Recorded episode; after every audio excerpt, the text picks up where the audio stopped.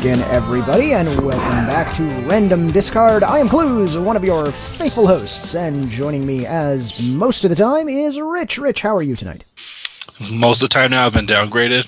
Well, I mean, you weren't here last week, so I couldn't say as always. I mean, we'll wait an episode or two, and then we'll just go right back to always, and no one will notice. Don't, don't, don't tell them. I guess. I did have legit reasons. Yeah, yeah, you did. Things, things happen. Uh, life, life can take you away from, uh, from what we love sometimes. Yes. So here we are. We're back. So last week we uh, had a had a great well last episode. It's I mean you know our our posting schedule is a little weird, but uh, you know last episode we had some great things to talk about with the flavor of Innistrad, and we said such really nice things about Sorin. I'm sure you'll notice when you get a chance to listen to the episode that we had just great things all, all around. It was it was fantastic. Were laughs, there were Who doesn't-. Who doesn't have great things to say about Sorin? He's the best. Well, you know, I know that, you know that, but maybe some other folks on the call might have said some things. Well, they're jackasses, so we don't like them on the show anyways. Well, now, now look, look, we appreciate their time and their input is valued, even if sometimes misguided. Mm. Input's only value when it agrees with me.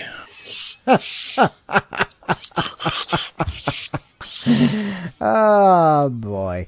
Uh, so this week, um, I want to talk to you, Rich, about a thing that like just happened. We're gonna go all topical for a minute here. Topical. Ugh. Yes, I know. Um, this week in Magic, we're we're recording this here kind of mid September 2016. Uh, this week here, there was an announcement that happened early on. So, uh, Rich, do you remember? Dial up the the Wayback Machine. Do you remember in the Battle for Zendikar block? There were these things called the Zendikar Expeditions and they were all lands. They were all foil. They were all full frame art. They were all really wicked awesome, and like nobody got their damn hands on them because they were so frickin' rare. Right. They were rarer than rare. They were rarer than mythic rare. They were like, you know, it's like finding a foil mythic was. Yeah, know- as I say, isn't that what they were at? About a, roughly around foil mythic level? Yeah, about that. I've, I've heard it's just slightly better than foil mythic, but just slightly. Uh, so like not like crazy, crazy better, but uh, you know, a- about like foil mythic le- level. So they had those, and those were, you know, they were an interesting curiosity, but they were fitting for Zendikar because Zendikar was a set that was all about lands, and uh, Zendikar was the set that did the crazy thing long ago. Now this was, I believe, before your time because I think you started in what uh, Scars block. Yeah, Scars Block. Yeah, so they had this thing in the original Zendikar, way back when, where uh, they had what were called the Zendikar hidden treasures, and they literally put in old cards, like cards that had been printed and were stored away. Like they didn't print new ones; they just had them, like in a closet. And you could literally open a Black Lotus out of a pack. It wasn't likely, but it could happen. Is that like the time shifted cards kind of thing? Uh, kind of, but even with the time shifted cards, those they printed them new, right? So this was this was like a really special thing. Now, at the time, it was not handled as well as it could have been. Uh, WotC like didn't tell anybody that this was happening. It was just the first time anyone knew about it was literally pre-release. People were opening up packs of the original Zendikar. Open pack. Uh, look through it, look through it, look through it. Holy crap, look at this. There's a Black Lotus in here. Judge, what the hell do I do about this? They told no one. We had zero guidance. Nobody knew what the hell to do. There were stories, and, uh, you know, this was even a little bit before my time. I started in Rise of the Eldrazi, so like two sets later. But there were stories of like game store owners going, "Oh, this pack is uh, a a non-standard distribution. So what I'm going to do is I'm going to take this pack away from you, and I'm going to give you a new pack because that's that's what you would do if you got a pack that was just wrong. Your your your game store could just take it back and go here. Here's one that's supposed to be right. Try that one instead.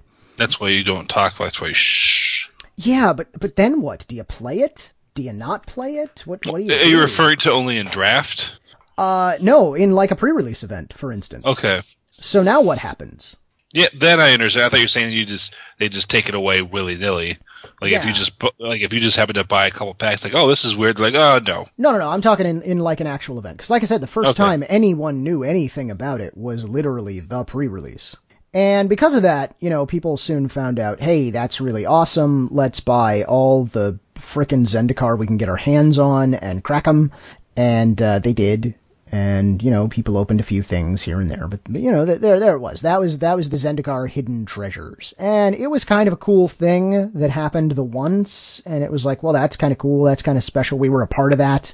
Then we come back to Zendikar, and they're like, well, hey, you know, we're going to recapture a bit of that flavor, but we can't just go pulling cards out of a closet. We may not have any of those left. And we can't just reprint them because some of those cards that you were finding were on the reserved list, and we've promised to never print those again. That, that may come up as a topic a little later on.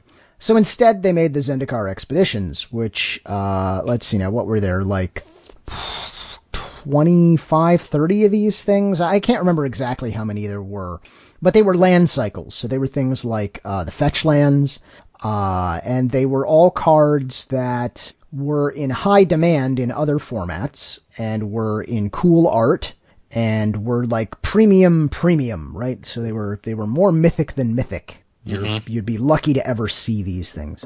Well, just this week, they announced, hey, you remember that thing we did with the Zendikar expeditions? We're just gonna go ahead and make that, uh, evergreen, essentially. So, going forward, starting with Kaladesh, because we're coming up on the release of Kaladesh, going forward, starting with Kaladesh, and for the quote, foreseeable future, unquote, they will be adding a set of cards similar to this in every block. They're calling it the Masterpiece series, and the idea is that it will they'll occur in packs, just normal packs, at a higher rarity than mythic, but not quite as bad as a foil mythic. The number that they've quoted, at least for Kaladesh, is that roughly one out of every 144 boosters will contain one. So that's that's not great statistics. You can you can open an entire box, just sit down with an entire box, and you're unlikely to actually see one. Because you know we're talking 144 boosters. You've got 36 packs in a booster. You're talking like once every four boxes that you're you're going to see one statistically on average. I'm not saying if you open four boxes you're guaranteed. That's not how statistics work. So like once every four boxes you'll find one. So this is pretty rare, shall we say. Uh-huh. The Masterpiece series that occurs in each set going forward will all be reprints of existing cards, except that they could be a card from that set, right? So, uh, back in Zen, in, in, uh, Battle for Zendikar, as part of the Zendikar expeditions, they had, uh, a land cycle that they'd introduced in Battle for Zendikar, and they made premium versions of those that went in as part of the expedition. So that, that sort of thing can happen. But other than that, they're going to be reprints of old, powerful, sought after cards, or at least some, some linear combination of old, powerful, and sought after. They may just be old, they may just be powerful, and they may just be sought after. Maybe they'll be all three. Who knows? But the idea is to tie them together thematically and then stick them in as kind of a hey, this is a this is a cool thing. You you you you kids like to open crazy stuff. Here's some crazy stuff. They will have their own set symbol, I think. They will only be printed in English, but they can appear in non-English product. So you could be in Spain opening up uh, Spanish language packs and you'll be flipping through and lo and behold, bam, there's one. There's an English card in your Spanish language pack. It's this Masterpiece series card. I don't agree with that as much. I guess. Yeah, that one may be a logistics thing. I, I don't even know how they're going to pull that off, but they, they claim they're going to. So there it is. They'll all be English. Uh, there's going to be approximately 50 of these cards. So 50 different cards for each block. Not each set, but each block. So Kaladesh is going to have 30 cards. And there'll be 24 more cards in Aether Revolt for a total of 54. So around 50 for each. In Kaladesh, they are all uh, artifacts. So it's called the Kaladesh Inventions. Now, this is a block that's going to be artifact heavy with the idea of crafting and building and creation. And so thematically, I, I guess it's on point. But just with what you know now, just with what we have talked about, I want your gut reaction to this as a concept. Should this Um, be something that happens every set? No. Like I guess uh, there's, there's th- things I need to know. Um, I need to know if they're set legal. Like the old stuff set legal. Like I saw Mox Opal as one of them. Is that set legal? Are they going to be able to play that in standard? Are they going to be able to play that in a pre-release draft and all that stuff? Right. So the way it goes is any card you open in a pack can be played in any limited format that you're playing. So Okay. if you open So it in I- draft, that's fine. If you open it in sealed, that's fine. Go ahead, go right ahead and play that.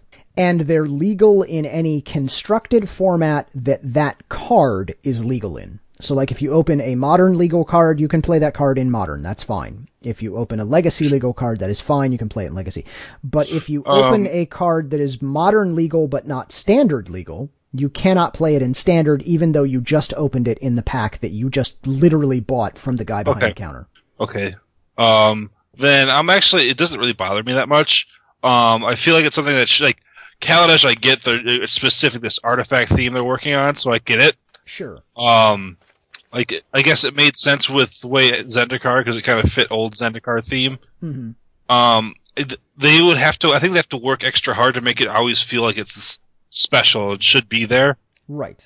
So, um, it's to me actually it doesn't really bother me. It's fine. Um, I feel like it, they're making extra work for themselves more than anything. I feel, Yeah. but uh, people will probably like it. So, Yeah, uh, so uh, the response I've seen so far has been then overall positive. Now, I'm going to be a little bit curmudgeonly today, because as is my wont, I'm often curmudgeonly.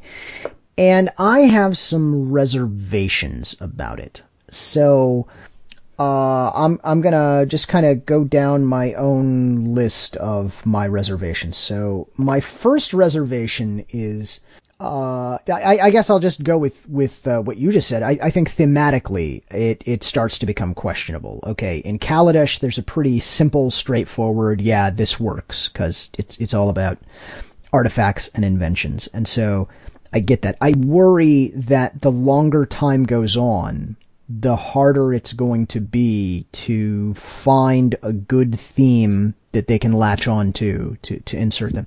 I don't want it to feel like it's just stapled on, right, like and it's happening just to happen. that I I agree with that. And so that's that's one of my worries is uh, staying thematic. Uh, my next worry, and I'm going to describe this as uh, kind of the the problem you have when you become an adult. Okay, so uh, most people out there will relate to this because uh, they've at least. I, I think I suspect no. most of our uh, most of our listening audience is at least college age or or further. You know, college Being an age or adult's the worst. Well, there are some benefits that come with being an adult. So, for instance, uh, you know, when you're a kid and you think to yourself, hey, wouldn't it be awesome if I could have ice cream for dinner? That would be awesome. I'll just have ice cream for dinner. You said you feel like garbage if you do that. Yeah, so once you become an adult, you realize you can do that. You can just decide, you know what, today I'm having ice cream for dinner. And tomorrow, I'm going to have ice cream for dinner. And the day after that, I'm going to have ice cream for dinner. And the day after that, you're gonna have diabetes. And the day after that, you're dead. Um, so I- I worry about the specialness of this, right? When it was a one-time thing, when it was just the uh, the hidden treasures that happened in Zendikar, that was that was crazy special. It was exciting. It was new. It was fresh. It was amazing. Uh, then then Zendikar expeditions come around, and you're like, oh, I get it. They're doing a callback to that. It seems pretty cool. Uh, but now they're going to do it all the time. And if they're doing it all the time, it's not special anymore. No, it's not. Now, I'm not saying that that alone is a reason not to do a thing. Please don't take it that way. It's just I I worry that that that newness, that excitement is gonna gonna wear off. It's gonna wear thin, and then it's just a thing that just happens all the time. It's just one more thing to worry about. It's just one more thing to keep track of. It's just one more thing that happens that you'll never see that you get to resent because you never open them. Uh, of course, I feel the same way about mythics most of the time because I don't have a, a lot of great luck, particularly in limited events, in opening mythics. Unless it's whichever is the crappiest mythic in the set, that's the one that I open. That's that's what usually happens. So that's my Well, it- second concern. I mean, I guess I, yeah, I understand those concerns, and um, it is. excuse me. Sorry, it's just I don't know. It's this because Zendikar felt special, and, and Kaladesh looks like that. These will feel special, and but like you said, everything can't feel special all the time. Yeah. We still got participation trophies. Yeah, that's kind of it. You know, if if we do it all the time, it's no longer interesting. And again, that alone, I'm not I'm not saying that that's enough to to to, to go. No, just don't do this. Here's the next thing I'm worried about, and this one's gonna seem a little bit. I, I don't I don't want to say nitpicky, uh, but it is a little bit nitpicky. So ima- It's us. yeah, it is us. We we kind of do that. Uh, imagine that you are a brand spanking new player. You've never played Magic before, and you've heard about it, and your buddy Steve says, "Hey, there's a pre-release for Kaladesh this weekend. You should come on out. Let's go play." Don't trust anyone named Steve. and you go on out. Well, unless he's on the bus, totally, totally trust that guy. Uh, and you go on out, and you're cracking your packs, and you're opening them up, and it, everything's pretty overwhelming, right? You've, you've got to figure out, hey, uh, I've got this whole thing. What's a creature? Here's a land. Here's here's an artifact. Here's some kind of an enchantment. I'm trying to get these rules straight. Uh, you're trying to explain to me how rarity works. I can't figure out why I've got like eight of this one with the black symbol, and then I've got some more of this one with the kind of bluish symbol. And then, oh, look, I've got this one weird card that's in the back of my pack. And it's not a rare and it's not a mythic. It's a, it's a thing. It, it's a black card, but it's foily. And so then you gotta go, oh yeah, sometimes you get a foil card. It just happened. Uh, and oh, it's not just any foil card. It's one of these, it's one of these masterpiece cards. It's totally the Kaladesh inventions. So now we have this whole nother level of complexity that we're introducing new players to. And at first it sounds like, eh, well, it's not that bad. You're just playing limited. You just opened a card. That's great. Well, except that I opened this card and this guy next to me just lost it. He's like, that is amazing. That is fantastic. I will give you $20 for that card right now. And you're like, well, we can't actually sell our cards because we're playing a limited event. Talk to me afterwards. But still, it's not even just the little kids getting taken advantage of that I'm worried about. Now you have to explain to me that, oh, yeah, that card that you opened that's so awesome that everybody wants, yeah, you can't put that in your standard deck next week when we go to FNM because that card is not standard legal. And you go, well, why is that card not standard legal? I just opened it in a set that just came out. Like it literally just came out. You're telling me I can't play this card in, in the set that's with all the cards that just came out now?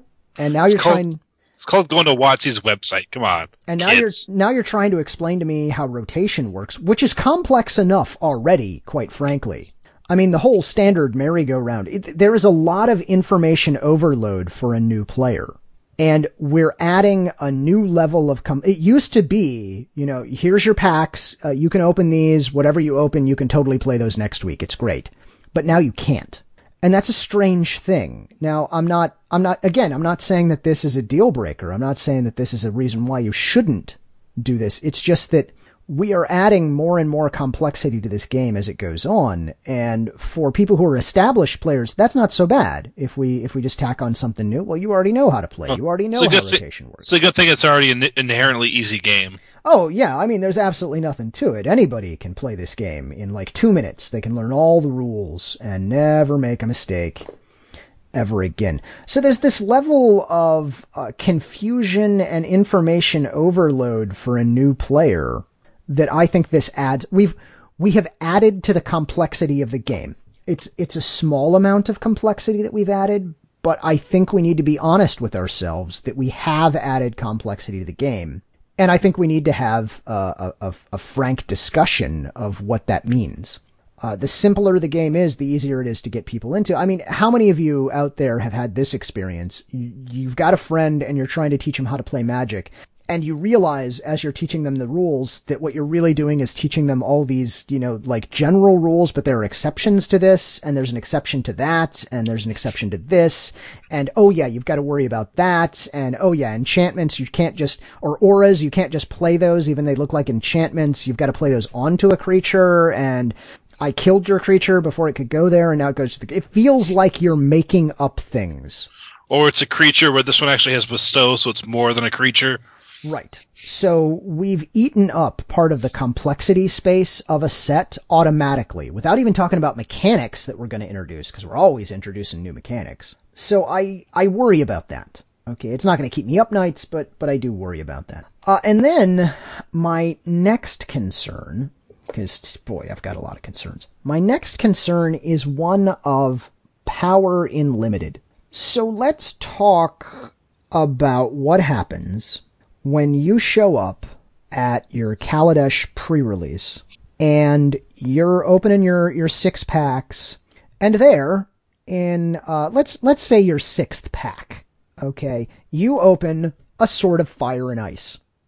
Boom. Cause that can happen. Yeah. That's so gross. There goes your event. Not for you, but for all the poor bastards you're playing against. Now, uh, don't Or get me wrong. and feast and famine. That'll ruin everyone's life. Yeah, you're not gonna get it every game. I I freely admit that, but you know, there's a huge level of variance that already exists in Magic, and opening the right mythic in your pool that's on color or on strategy can really just tip the scales hugely in your So, favor. are you saying I shouldn't always be building and drafting for the blue flyer feast of famine deck? Yeah, I don't think you should. It's going to be rare that you're going to hit it. But you know, if you open it in pack one when you're drafting, by all means take that. And uh, congratulations on winning your draft pod for the night. Uh, what are you going to do with all your winnings? Uh, so I, I worry about the the the we've essentially made things that are bombier than the bombs that are in the set. Yeah. And I, I freely admit that that level of variance that exists in Magic is fine. It's part of the appeal of Magic. Any given person could open the thing they need and have a huge advantage. Or every draw could get you just the right answer to what you need to do. But some of these cards, good God, putting those into a limited environment is, it's like bringing a bazooka to a knife fight. It's an artifact that set with a Mox Opal. Uh, yeah, it totally is. It abs. It that's not even hyperbole. That's literally a thing that happens, right? So yeah, you And could, just to clarify, people who might not remember Mox Opal, it was a very good reason why that was a mythic. yeah, there sure was. Yeah, so it's. I, worry that we've made it swingier than swingy. Now it's rare. I freely admit that it's rare, and the rarity of this will totally uh, help temper that last concern that I brought up. The, this this power level thing.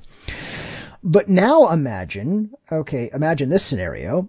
It's the Pro Tour. I gotta do a lot of imagining here, Cluze. Yeah, well, we haven't had a chance to get our hands on these and actually see what happens. So we've got to we've got to run through a lot of hypotheticals. You got to got to get the old mind churning Oh. here. Pro Tour. Pro Tour drafting, that's disgusting. Exactly. Exactly. Well, to be fair, don't they? They normally check those to make sure there's like no foil stuff, don't they? They normally do, but I've so heard that they're that get rid of these? Well, no, because on the most recent uh on the most recent Pro Tour, they they did things with like the double faced cards where all of the the limited all the draft events were sleeved. I expect them to do that. I don't expect them to actually take these out of Pro Tour competitors packs. I don't think that's going to happen. I I think they're actually going to be left in. Doesn't it take the place of where a foil is, though? Uh, it does, but Double face card. Well, they're just another car. They they didn't replace the foil. But this does. I, I don't think it'll be in. I think they'll take them out. See, I, I don't, I don't think they will. I, I swear I heard that somewhere. Now I may be wrong. I may be totally wrong, and that may be totally misguided. But I had heard, and I can't even remember where I heard it, that they will stay in there for uh, uh, premiere events.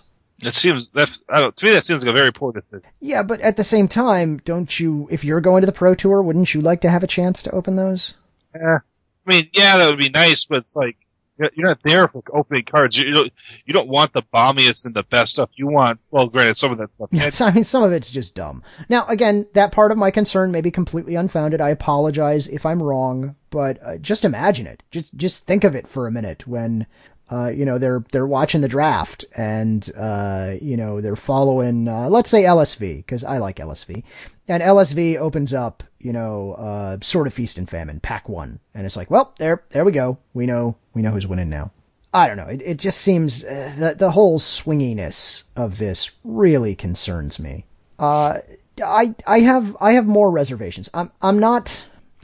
Please don't take this the wrong way. Please don't take this as me saying, "Oh, change is bad. Let's not ever ever do anything different." I, I'm just Change is bad. Let's never do anything different. people are are saying how great this is and I'm not I'm not sure. I'm unconvinced. I have reservations. So why are they doing what they're doing? So let's start with the obvious answer.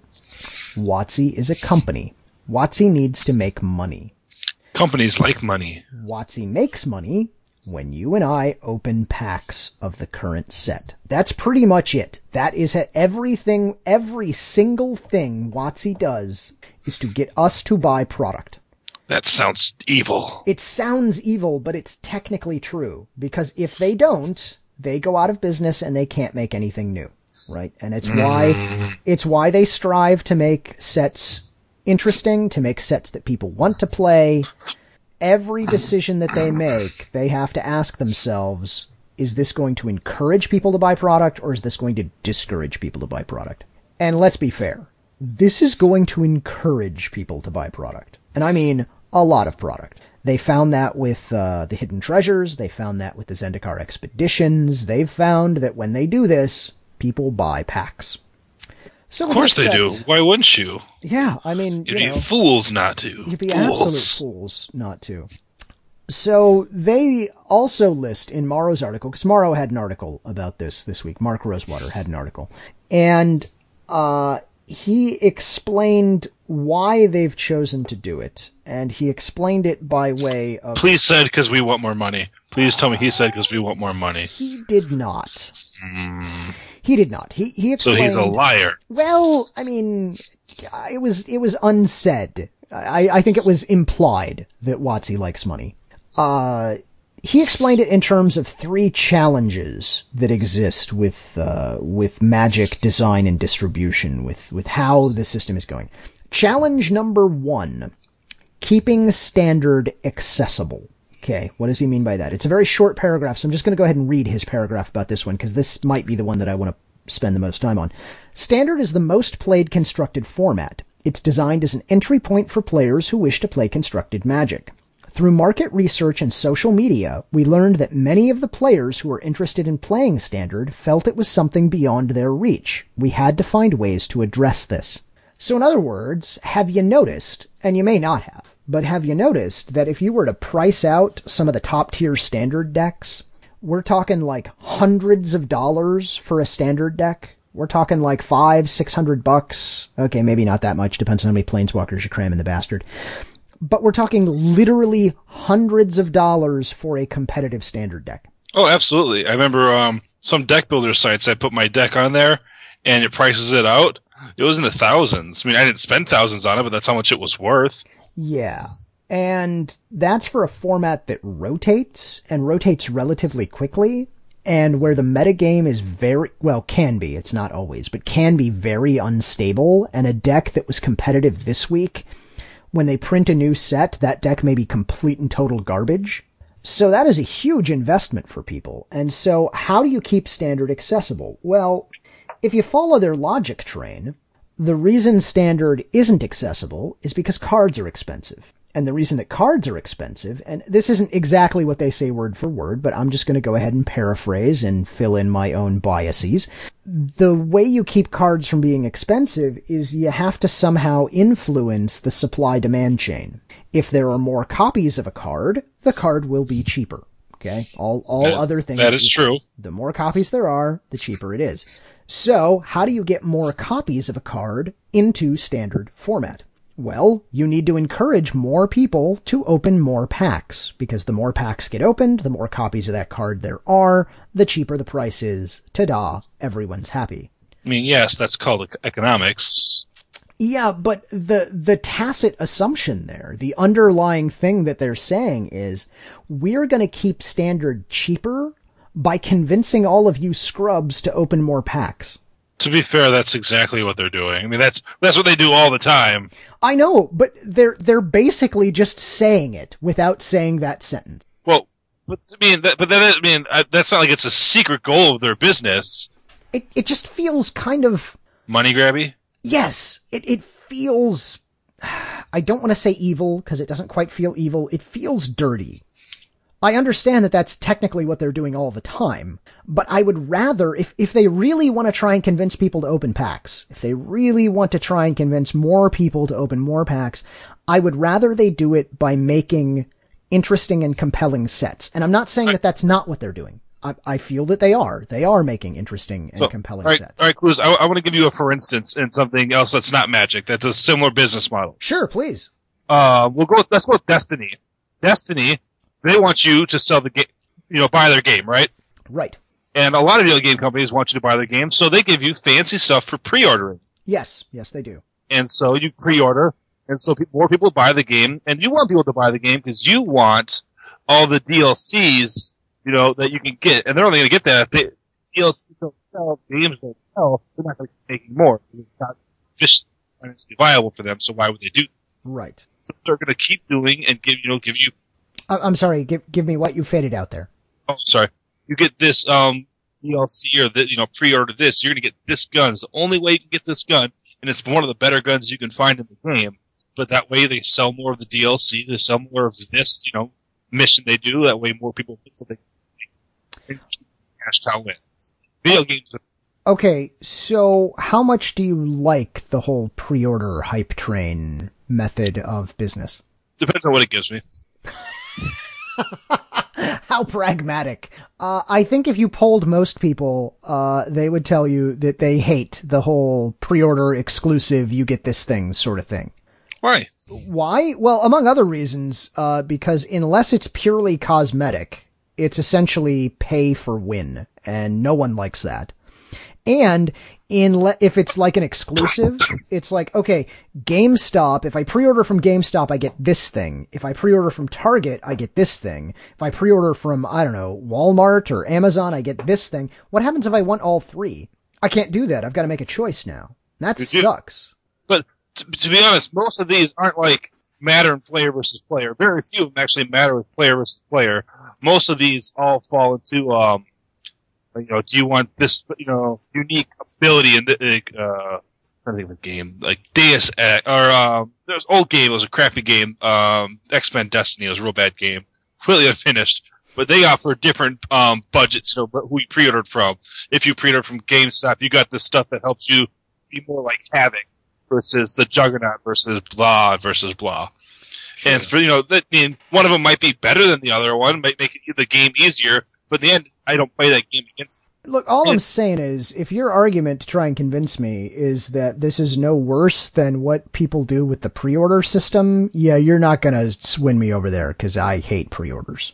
Um, I never, li- I never, I never minded the the pre-order system, and I don't really mind this. I mean, people call it money grabs, but I went, I don't, know, I went to business school. I worked for big business. I worked, I worked for a bank.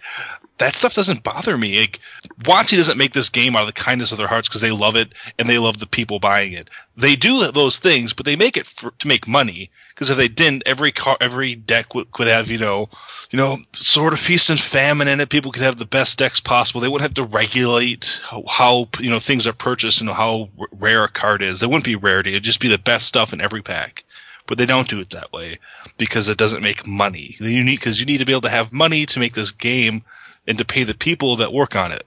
So the fact that they want to make more money, I mean, they're most companies like that. I mean, they have to report to Hasbro. So the Yeah. more money they make, the more money, you know, more likely that Hasbro's going to keep investing in them, keep them around, and this game stays longer. So the more money they make, the longer this game is pl- is played. Well, you know, I agree with you there. Uh, I've I've never been one to begrudge WotC making money because if they don't make money, the game dies. Period. Right? That's that's totally true. But this, in some ways, this feels like a step too far. It's it's too blatant. It's too clearly a, a- a money grab, and it's it's not solely a money grab. I, I get I mean- that. So Honestly, I would have had so much respect for Maro if he would have said, "We're doing this because we want to make more money." I would have applauded him for the honesty. Yeah, that's what I'd kind of like. It, it's one of those things that it's uh, it's an undercurrent. It's totally there. We know it. I know it, but we're not acknowledging it. We're just not going to talk about it. But I, And, and you brought up the pay to win, how you don't like pay to win. Yeah. Anything constructed is a thousand percent pay to win. Uh, yes, yes, it is. So I mean, that's just it is. If you want, and if you're in Magic, you don't want pay to win at all. Stick to limited. Right, and let's uh, let's let's circle back to that in a minute here. Well, no, no, let let's go ahead and do it now. What is the point of rarity in a set? What does it do? It limits the power. Does it really limit the power in, say, a constructed format? No, not at all. Because not um, at all. Not with the, not with the way the secondary market is. In 1994, 1995, yes, absolutely it did. But now, no, No. not even just- close. Because we got Star City Games, because we have Channel Fireball, because we have TCG Player, um, we have all these different websites that we can buy them from. We got our stores that just open boxes.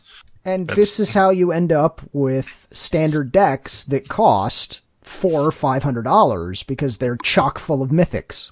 Mm-hmm. Right? So, uh, the rarity has absolutely nothing to do with constructed. It does not change constructed. It does not help constructed. It, it's just a thing that's there. It, it actually makes constructed more expensive. It does. Okay. 100% does. I mean- so if your goal is actually to keep standard accessible, is the way to do that to introduce an even rarer rarity? No, because then you become Yu-Gi-Oh.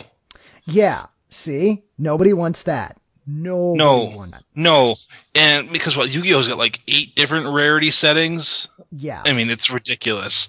And Magic has always had the simple, like you know, they had the three, and now they have the four, and everyone knows them. We can't do the five. We can't go to. Except that we you know- just did. Did we? Yes. I mean, all of these aren't they're not all mythics. No. Everything but- that's in here. But the rate that they occur in packs is a new rarity. And to call it anything else is to lie to ourselves. So what is the real function of rarity in a set? The real function of rarity in a set is to take care of the limited environment. It's to make it so that when you sit down to draft, it's not everybody opening a pack of 15 mythics. If you were going to do that, you'd be playing cube draft with your buddies. But even then, it's not 15 mythics. But still, you, um, you get the point. Cube draft's amazing. Uh, it is, but it's a completely separate experience from booster draft. Yes.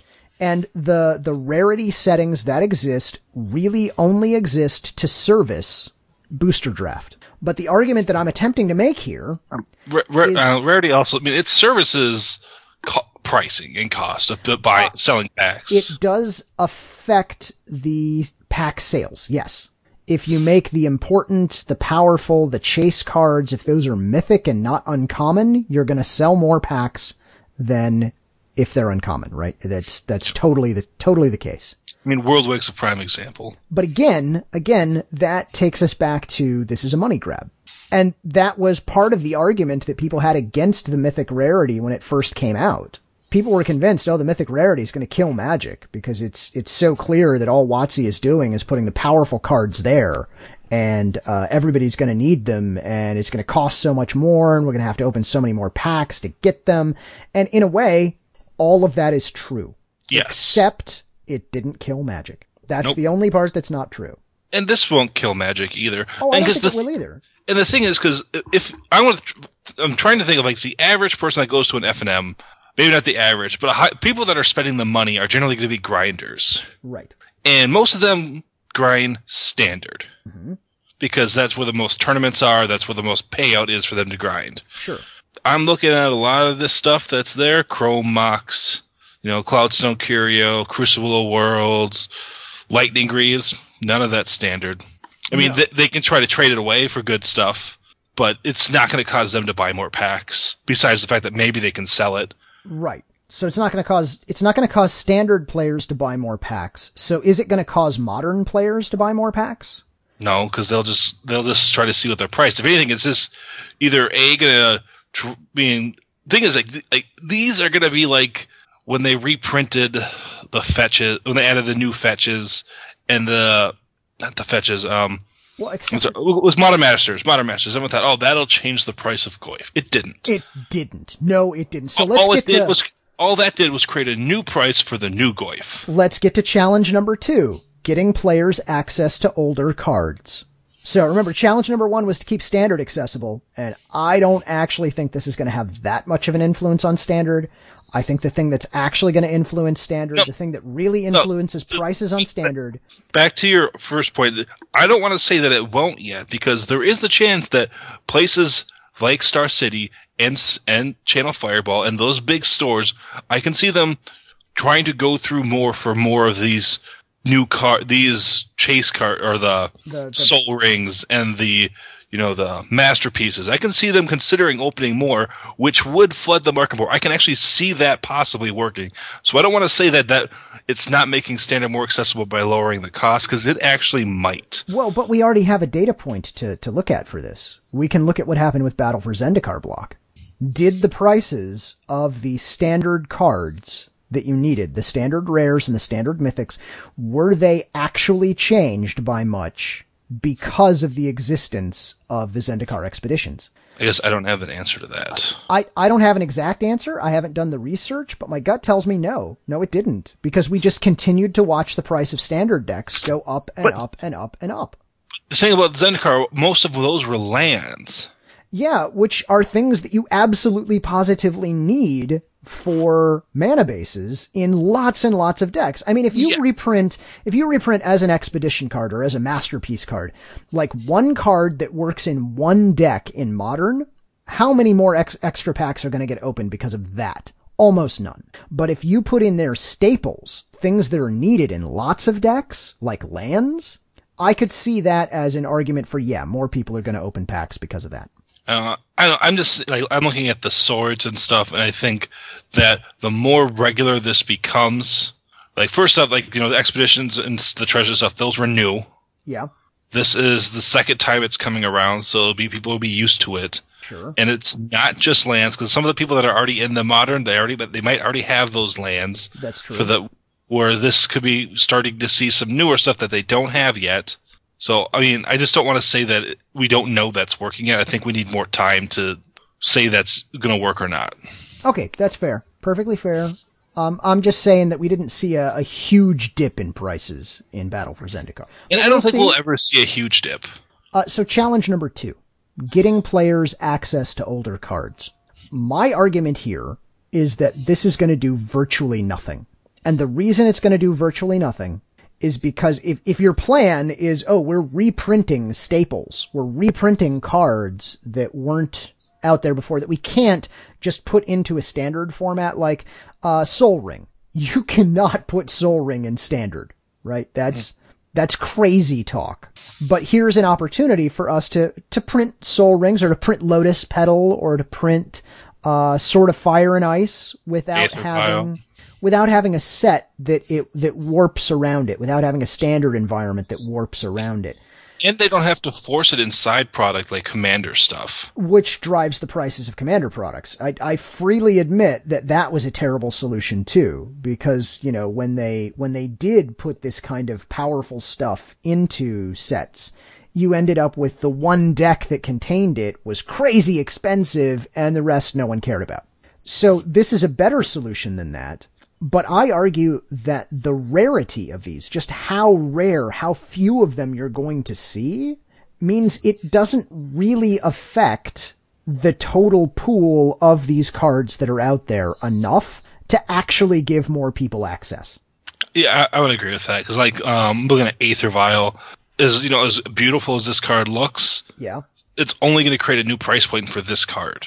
Yeah. It's not going to touch Aether Vial. This card will be yeah. this card will be way more than a normal Aether Vial because of how rare and gore and you know the way it looks. But uh, you know, are all of these all going to be foil too? Yes, they are all foil.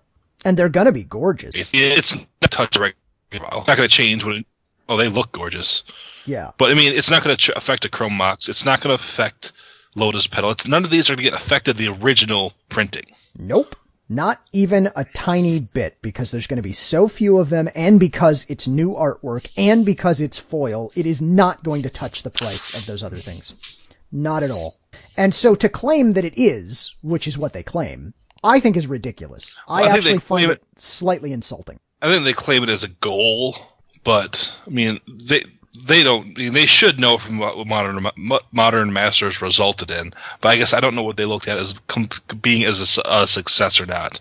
Like Yeah. to them, for how modern masters and all that worked out, they could have seen that as a success of getting these cards more accessible. That's why they're doing this. I don't know how they're measuring that. I just, I, so to come up with a terribly hyperbolic analogy, because I like those. So a terribly hyperbolic analogy. Imagine that you have a football stadium full of people, and everyone in that football stadium is thirsty. And so your solution is to say, okay, uh, I have a glass of water, and I'm going to give it to this guy right here. There we go. Now there's more water for everyone because this guy got a drink. It's not wrong. Guy next to him could kill him for his water. Like, Yeah, like I, please don't kill anybody for any of the masterpieces. Uh, but but you see my point. I I think it's just so rare. There are so few of them that I just don't see that it's actually going to help. Well, it's just like the. I mean, it's similar to the original run of Modern Masters. They didn't like. Oh, we're not doing a normal print run, and I think they did that with the Legacy one or whatever that one was called Oh yeah, again. Et- Eternal Masters. Yeah, Eternal Masters. It's you're doing such a limited print run. You're not affecting anything, exactly. And it's this dinginess of that. But again, for being in a set, it can't really be less rare than it's going to be. Be strictly because of drafting. Yeah, because you're going to screw up the draft format. So uh, t- to circle back to that for a minute, is it possible that a standard booster product like this is attempting to serve too many masters?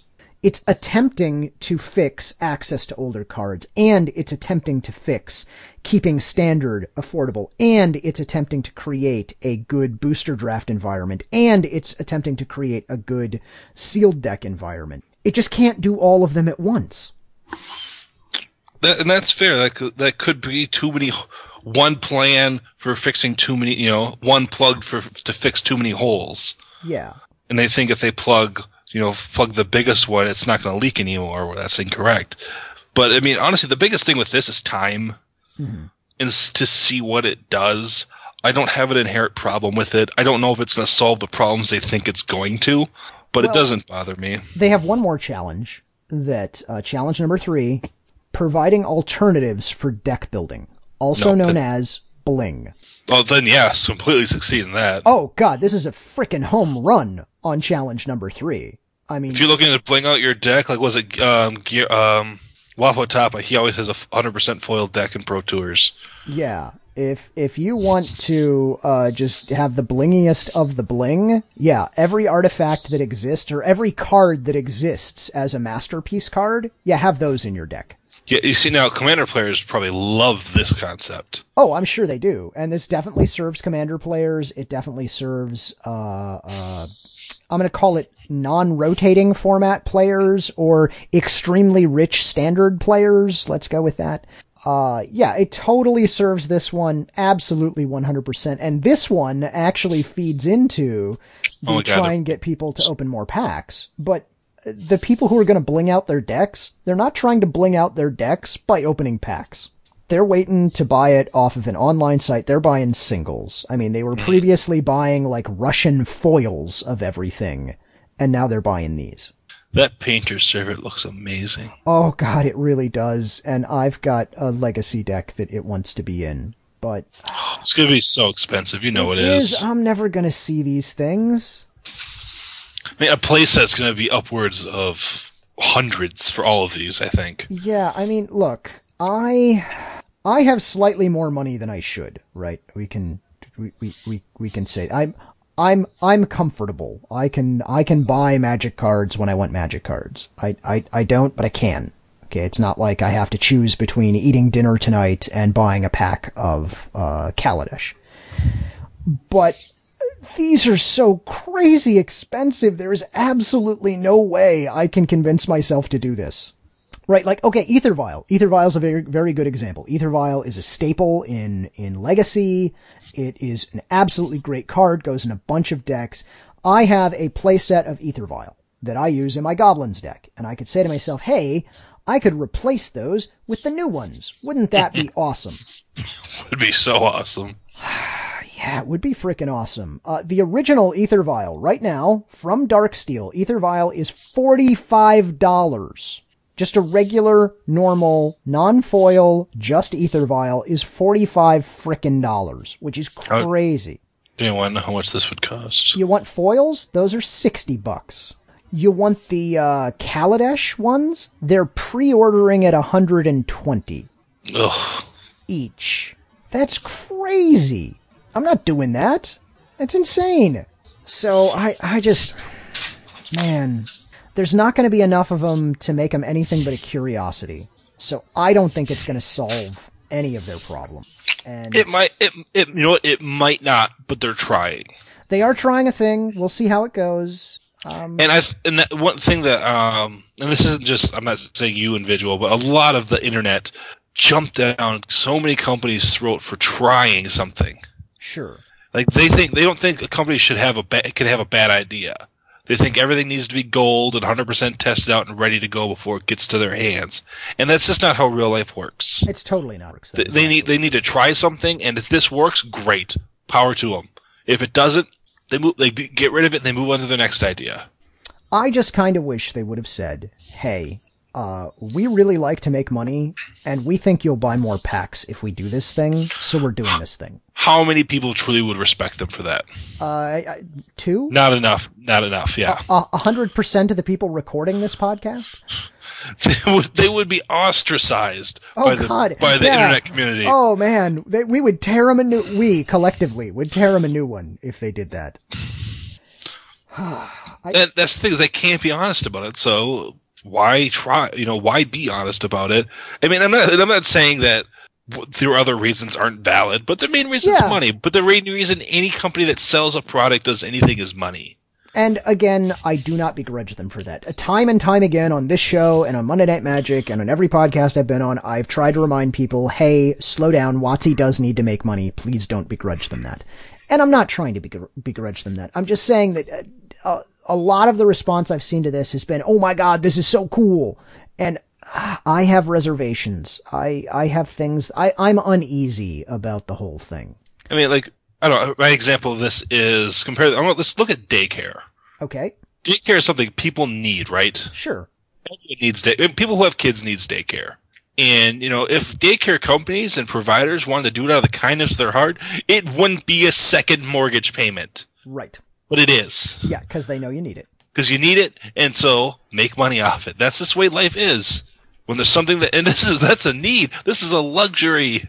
This is to- this is a luxury of a luxury, right? I mean, that's another thing is magic's a luxury. People act like they need it, and I understand that because you know you I played for so long, and it's how it felt like stuff you needed. But it's a luxury in a, of a game company that's trying to provide you some sort of happiness and make a buck.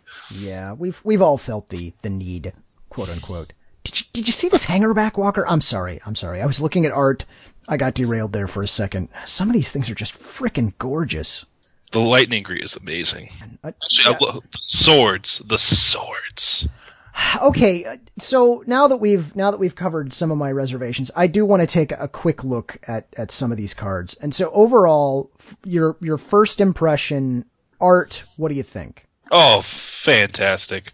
I mean, I don't know if all of Kaladesh is going to look this way, but man, it should. Yeah, I don't know if you've looked at some of the art for Kaladesh, but it does look Uh, not a- spectacular. Not a ton of it. Um, I did see the new Tezzeret's art. I haven't seen his. If he has his card been revealed, I've only seen the art. I don't. We we haven't had a Planeswalker Tezzeret card, but the artwork that we've seen, I believe, is on a card, and it's like Tezzeret's something. Let's Ah. say, I don't know. Hold on a second. Let me see if I can find it. Uh, If his card isn't him, the master of metal and death, that is ridiculous. well, let me just uh, let me find the card in question here, and I believe it is this card that I'm pasting into the chat for you right now. That is Tezzeret's Ambition. And is this the artwork that you have seen? No, No? Really? it is not. Huh. But it is fantastic. Yeah, it is pretty. Uh, okay then. Um, I don't know was- which art you're talking about. Let me see if I can find it in Twitter. Okay. I was tweeted. I was tweeted the art. They Uh, asked but- if I. They asked if I heard. Yeah, they have not spoiled a Tezzeret Planeswalker card. I can I can tell you that, or at least I haven't seen it. But uh, we do have a new Chandra who is freaking awesome. Oh my god. Oh, oh my god. Like seriously, oh my god. That one I'm going to go ahead and lose my mind over. But uh, no, wait, wait, wait. No, no. I want to talk about the cards that are in the inventions first. We were talking about their art and how their art is sweet. We agree their art is sweet. Yes. Okay. Yeah. Uh, how do you feel That- about the uh, the border? Because they've all got a new It's gr- look, looks great. It's it separates it 100% from a normal card. it is very clear immediately that this is something new and different. So yeah, I, I like that too. Uh, as for the swords, I don't like fire and ices, but I love the other two. yeah, that's exactly what I was going to say. That I'm not a big fan of fire and ice. I just I just sent you the Tezzeret art I've seen. Huh? That's huh? It's gorgeous. Yeah. Yeah, that's that's pretty cool. There's four planeswalkers in this set. There's no way there's a Tezzeret. He, will, he probably won't be in Kaladesh. He'll probably no, be in the second one. I think he'll be in Aether Revolt, the second one. oh, another Nissa. Wonderful. Lottie freaking uh, Yeah, well, you love Nissa. Oh, no, you don't. She can. Why does she have four abilities? Who, Chandra? I don't like this where this is Whoa, heading at all. whoa, no, no, no, no, no. This is this is amazing. Oh God, it's so good. It's so amazing. Have Have you not read her yet? Read her. You got to read her. I, I'm reading her right now. Chill, dude. Well, I was gonna say read her to the people at home. Maybe they haven't Oh, read her yet. Two red, red for Chandra. Torch of Defiance. It sounds like her. She's a bleep word. Yeah, but please don't make me edit. No, I didn't. Um, for loyalty, plus one exile top card of your library. You may cast that card. If you don't, Chandra deals two damage to each opponent. Interesting. Yeah, you don't get to cast it for free, so you got to make sure that you have the mana to cast the thing that you you uh, exile, and you can't just play it. So if it's a land, it doesn't do anything. But see, they built in there. Yeah, it just goes ahead and deals two damage to each opponent. That's interesting. So Um, then plus one because she has two pluses for some dumb reason. Well, I get it. I totally get it. Um, because the first one is um, terrible on your resources to just keep plussing her. Um, add two red to your mana pool. That feels weird. oh no, it feels fine. Perfect. Not for Ch- not for Chandra. I mean, I Well, understand. look. I understand. Red as a color can gives you temporary mana. I totally get that. Yes. For Chandra doing it, it's weird. No, it's fine. It's weird Cluze. No, it's totally fine. One hundred percent fine. Minus three deals four damage to a target creature. Okay, flame slash. Yep. Uh, minus seven, you get an emblem. Whereas whenever you cast a spell, this emblem deals five damage. To, that's stupid. Whoa, whoa, hey, finish the sentence. People need to know. Whenever you cast a spell, this emblem deals five damage to target creature or player. Nothing wrong with that at all. That's so Perfectly much- fine. That's so much damage for an emblem. It is, but you still have to cast things. It's not like it just does it all the It's time. it's red. I'm gonna lightning bolt you for seven. Yes, and That's a problem. I mean, oh, is she mind sculptor? No, no, But- but, hands down, best Chandra ever. easily. That's not even a competition. And I would argue, just me, I would argue second best planeswalker ever. There were those who disagree, and that's fine. I get it. There are other cards that you might want to play, but just s- straight power level, I think it's the second best planeswalker card ever. I have to think about that.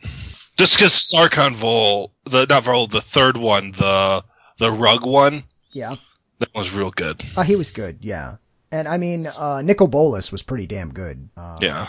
But yeah, look, I just, I love everything about this card. Gives I, that's interesting. I love the art. I love the abilities. I, I love the cost. She's so perfect in a red burn deck because you get to turn four and what happens? You're out of resources. And what does she do? Her two plus abilities give you resources. Either more cards in hand in the pseudo red card draw way or more mana to power something out. This Nissa's stupid. They need to do something about emblems. They're getting too emblem happy. I think we've gone emblem overboard. So okay, I'll I'll read Nissa here real quick. Uh, not that this is necessarily a preview show, but we've covered the main thing that we wanted to be curmudgeonly Oh, about. finally a Vulcan planeswalker. Uh, Nissa, Vital Force, costs three green green, so a total of five mana for a five loyalty planeswalker. Plus one, untap target land you control until your next turn, not just this turn, but through your opponent's turn as well. Until your next turn, it becomes a 5-5 elemental creature with haste. It's still a land. So that's, that's a Nissa-y thing to do. It gives it haste. That's that's the thing. is It gave it haste. yeah, well, it needed to in case you played that land this turn. I, I understand, but that I mean, that's just a big that's a big difference. Yeah. Well, the other real difference is also it's not until end of turn. It's until your next turn. Now that does open you up to sorcery speed removal, but still you've got a blocker. Yeah. Uh, minus three, return target permanent card from your graveyard to your hand. That's Yeah. totally a green thing to do, right? We get back resources, we recycle. Minus six, minus six. She came in with five loyalty, minus six. You get an emblem with, whenever a land enters the battlefield under your control, you may draw a card. I mean, people are going to see that. Oh, that's not inherent. It is hundred percent inherently powerful. Yeah, it's pretty damn good. That's draw a card almost every turn because you're playing green. Hey, do you remember what, uh, what this show used to be called? Card advantage. Yeah, what's that? That's lots of card advantage. Yeah, it's pretty good. That's imagine playing it in a deck. I'm going to talk non-standard legal with a prime time. Oh, Oh, oh, oh, it's just dumb. Just the card, the card dumb. draw. This Dovin Baan is sweet. Oh yeah, the Vedalken Planeswalker. I re- yeah, the Vedalken. I really thought it was going to be artifact based, and it's awesome. Okay, you want to want to tell people about that? Uh, it's two blue white, so clearly I'm going to like it. Yep. Enters with three, not not huge on that. Okay. Um, until your ne- plus one until your next turn, up to one target creature gets minus three, minus zero, and its activated abilities can't be activated. I like that a lot. It's pretty harsh. It's brutal. It's really brutal. Um, minus one, gain two life and draw a card. That's really powerful. Sure. Minus seven, and that's what I don't like is because she comes in with three and she only pluses one, so I- minus seven. I But think it might be Yeah. a he, but I can't really tell. I, I can never tell with Vedalkens. I I just don't know. Uh, the face doesn't get away. Um, that's, I guess it has the body of a man. Um, Fidel, I, mean, I, do, I remember Nin the Pain Artist. She's a Vedalken, and she does have a feminine body. Huh. And I guess- in a Vedalken? Huh. I, I, Nin? I, yeah, I didn't Yeah, remember I'm that. pretty sure. I'm pretty sure Nin's a Vedalken. Um, but minus seven, and I get it. When, when I read this, you'll 100% get why. You get an emblem.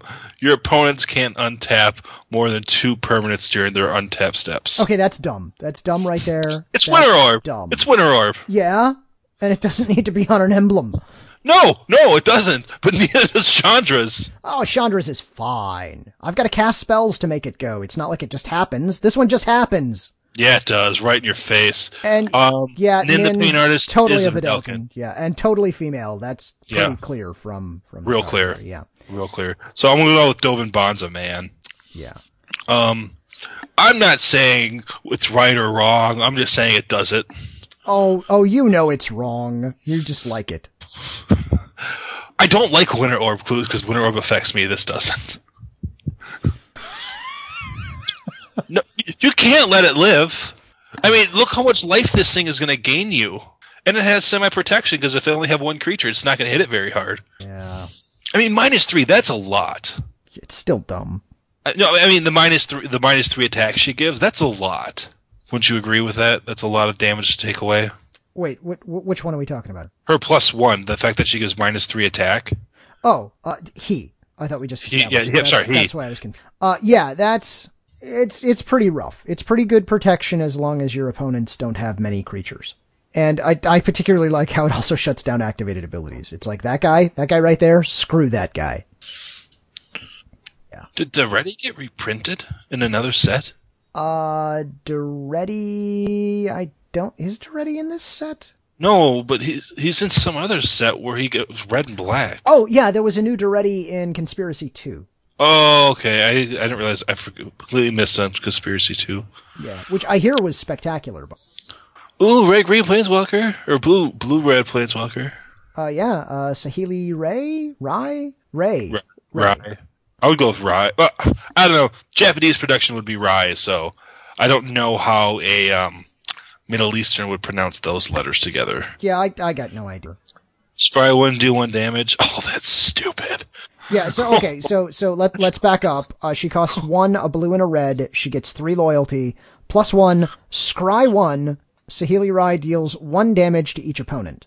That's so stupid. That is sick. Just disgusting. Minus two. Create a token that's a copy of tar- target artifact or creature you control, except it's an artifact in addition to its other types. That token gains haste.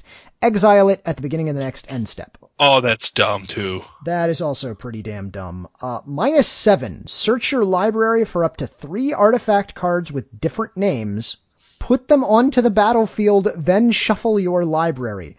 Oh, that's stupid. there's no way that's broken. None whatsoever. Hello, Wurmcoil Engine. Yeah. What, what, Hello, you, hello, Sword for Wurmcoil Engine.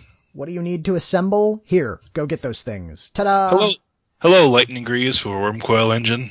Oh, and that's, Yeah, I, mean, I just made that real bad. That's wow. yeah. I mean, I wasn't sure how uh, they did make her artifact hard though. She is artifact dependent, She is, yeah. But honestly, I don't even think you need artifacts for her. Just her plus one's good enough for me. It's, it's pretty good, yeah. What are you plussing for? To plus? Yeah. I, I can get her to hundred and never stop. Yeah.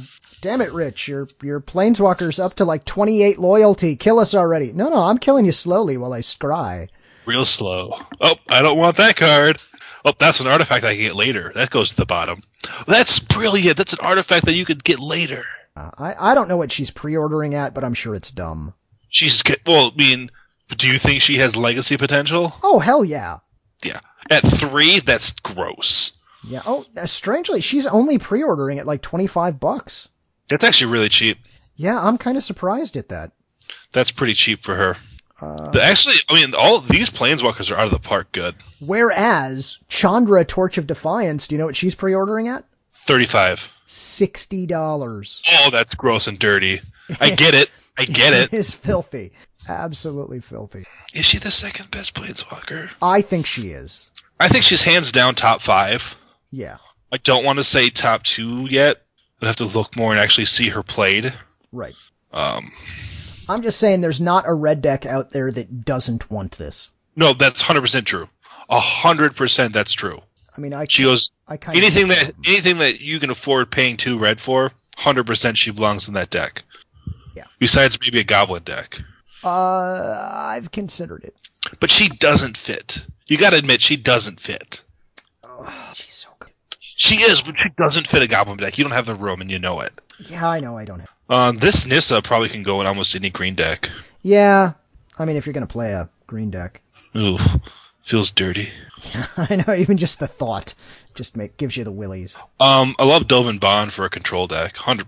Oh yeah, I mean, he that can be your win condition. Get to level seven, make him scoop. The good old scoop condition. because that's how those control players. That actually is how those control players want to win. That I think about it. Most of the time. Well, no, sense. that's not how we want to win. This is how we end up winning. Yeah. I didn't say we weren't. This is Not, true. one, This is true. not once did I say we weren't. Yeah. The, the art for this set is pretty phenomenal. Some of the cards, some of them, I'm not super thrilled on it. Yeah, we'll we'll talk more about this set uh, another time. But I mean, we're already at like uh, over an hour here, so Okay. I, I think I think maybe we should we should wrap this up. We should table this. Uh, so uh, let's see, what have we come up with? Uh, the new masterpiece thing is going to be a thing going forward for at least a while. Uh, Mm-hmm. I say if if it doesn't work out, we'll see it for the next three sets. I'm not completely convinced that it's a great thing yet. I don't know that it's going to accomplish the things that they say that it's going to accomplish. It, it's going to make some really pretty cards, and there's going to be a tiny subset of the community that will open them and be super happy, and there's a big chunk of the community that will not open them and will be super salty, but that actually describes all cards, I guess. Uh-oh, uh-oh, what'd you find? Metallurgic summonings. Okay, I'll read it to you, Cluze, because you're going to hate it. Is it blue? It's three blue blue for an enchantment at Mythic Rare. Whenever whenever you cast an instant or sorcery spell, create an XS colorless construct artifact creature token, where X is that spell's converted mana cost. Oh, God. Oh, we're not done. Pay three blue blue, exile metallurgic summonings, return all instances and sorcery cards from your graveyard to your hand. Activate this ability only if you control six or more artifacts. Okay, well, the good news is that last thing isn't going to happen all that much. And, oh crap, except, except, some idiot's going to come up with some combo that they're going to rack off where they, they do a bunch of spells, make a bunch of little tokens, make enough mana to get their stuff back and do it again. Mm-hmm. Well, it does exile itself. Yeah, you know, I'm saying in a single turn. There's somebody's going to get a combo going, and this is going to be a combo engine. Oh, absolutely. If anything, it's just going to be. I mean, it's just going to make you know like on a commander deck, it's just going to be a nightmare. All right, this is dumb and I hate it. Oh yeah, I knew you would. Okay. It's it's super powerful. oh yeah. I mean, getting all of them. Granted, they go all back to your hand. So if you don't have an unlimited hand size, it's not the like it's the best thing in the world. Still dumb. Oh, I'm not disagreeing that it's dumb. Just just saying it's super good. And dumb. Sure. Okay. Cluze thinks it's dumb. Everybody, I'm not sure if you caught on to that part yet. Cluze thinks it's dumb. He does. Does. Yeah, well, I think Chandra's dumb. Boom. Oh, you mean awesome? I think you keep mispronouncing that word. God, that new Chandra's awesome. So cool. So cool. I'm sorry, that's um, Saheeli or Sahiri Rai. Was it Saheeli? Uh, Saheeli. Yes, I think. Let me. She's awesome. She's pretty darn good. Yeah. I mean, that plus one is disgusting. Uh, it is very dumb. No, I, I, I will eh, objectively not looking at um, the t- cards I like to play. They re- these are four very very good planeswalkers. Yes, this is true. To be to be fair, yes, I agree. But this might be my least hated Nissa, outside of the character that needs to burn into eternity. That is almost praise from Rich. I'm I'm impressed. Now you take you take that for a different green character. Love that card. And uh, you know, this set, I'm I'm excited about this set in a way It that, looks great. that I have not been excited about a set in a little. I'm more excited for the next set because the next one should have Tezzeret, Right. and he's gonna be awesome. Yeah, that's that's fair. I hope it's Tezzeret, Master of Death, and it has him like sitting on a throne, and Nicol Bolas is his little dragon, chained like a little pet, like like the little yipper thing from Star Wars: Return of the Jedi. The little laughing thing, that's gonna be Nicol Bolas. Please make fan art of that. Please make fan art of that. Oh God, what was what was his his name? I want to say Salacious Crumb. I don't remember his little name. guy's name? But I don't remember his name. I, can't I just remember once I saw a stuffed animal of him in a store, and I wanted it. My mom's like, "No, he's the, he's awful. He's so annoying." I'm like, "That's why I want it." Yeah. That stupid laugh he would do. Oh god! And everyone who's seen Star Wars, they know exactly who I'm talking about. All right. Well, let's uh let let's end this. I I hope I've given people some food for thought. I hope it didn't come off as too negative. I I didn't mean it that way. I just wanted to kind of broaden the discussion a little bit about uh, about the concept of the masterpieces going forward. Uh, they're interesting. They're pretty. Uh, I envy those of you who open them. They'll be cool. Way to go. Hey, for once, negative one, and I was the one defending Watsy. And and the number one thing, the absolute number one thing, and I will repeat this again on other podcasts and other episodes, do not, under any circumstances, do not take advantage of new players who open this. The little the little kid who opens one, don't buy it off of him for like two bucks. And don't let others do that either. Don't let people get taken advantage of just because they don't understand the value of what it is that they've opened. These things are special, they're cool. Make sure that they understand how special and how cool. That's what I'm going to say. Be don't don't be a jerk. I know that's asking a lot, but don't be a jerk. Cut it out. Stop. Oh, no, oh, okay. Yeah, agreed. All right, great. So, hey, if you have strong feelings about the masterpieces, if you think that I am totally, totally wrong and completely off base for having any of these concerns, please, by all means, let us know.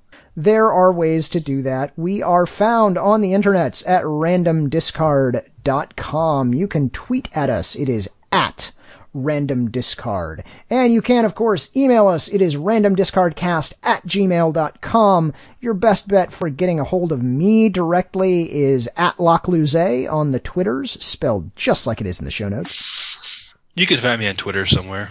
Yeah, it might be in the show notes too. Um, right now, by the way, as kind of a footnote, uh, the website currently still redirects to the old website. If you go to, go to randomdiscard.com, you actually end up at uh, cardadvantagecast.com. But that's going to be changing. I think at episode 120 is when I'm going to make the full transition over, and uh, we'll have a new a new proper feed to use for that uh, eventually. But yeah, we're gonna we're gonna be making the transition here soon. So there you go. Thank you all very much for listening, and we will see you all next time. were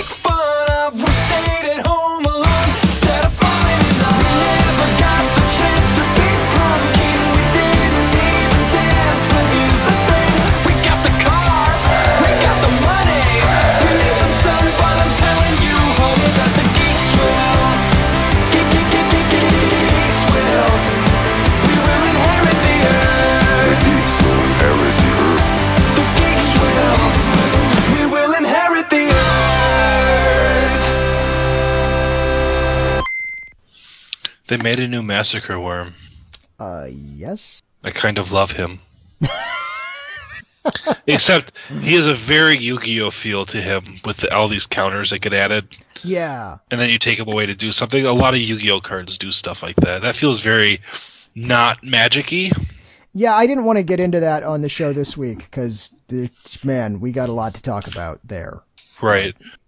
Yeah. Feels feels very non-magic-y. Feels very Yu-Gi-Oh. I don't like that. Yeah. Overall, I like the card, but I don't like that feeling. Sure.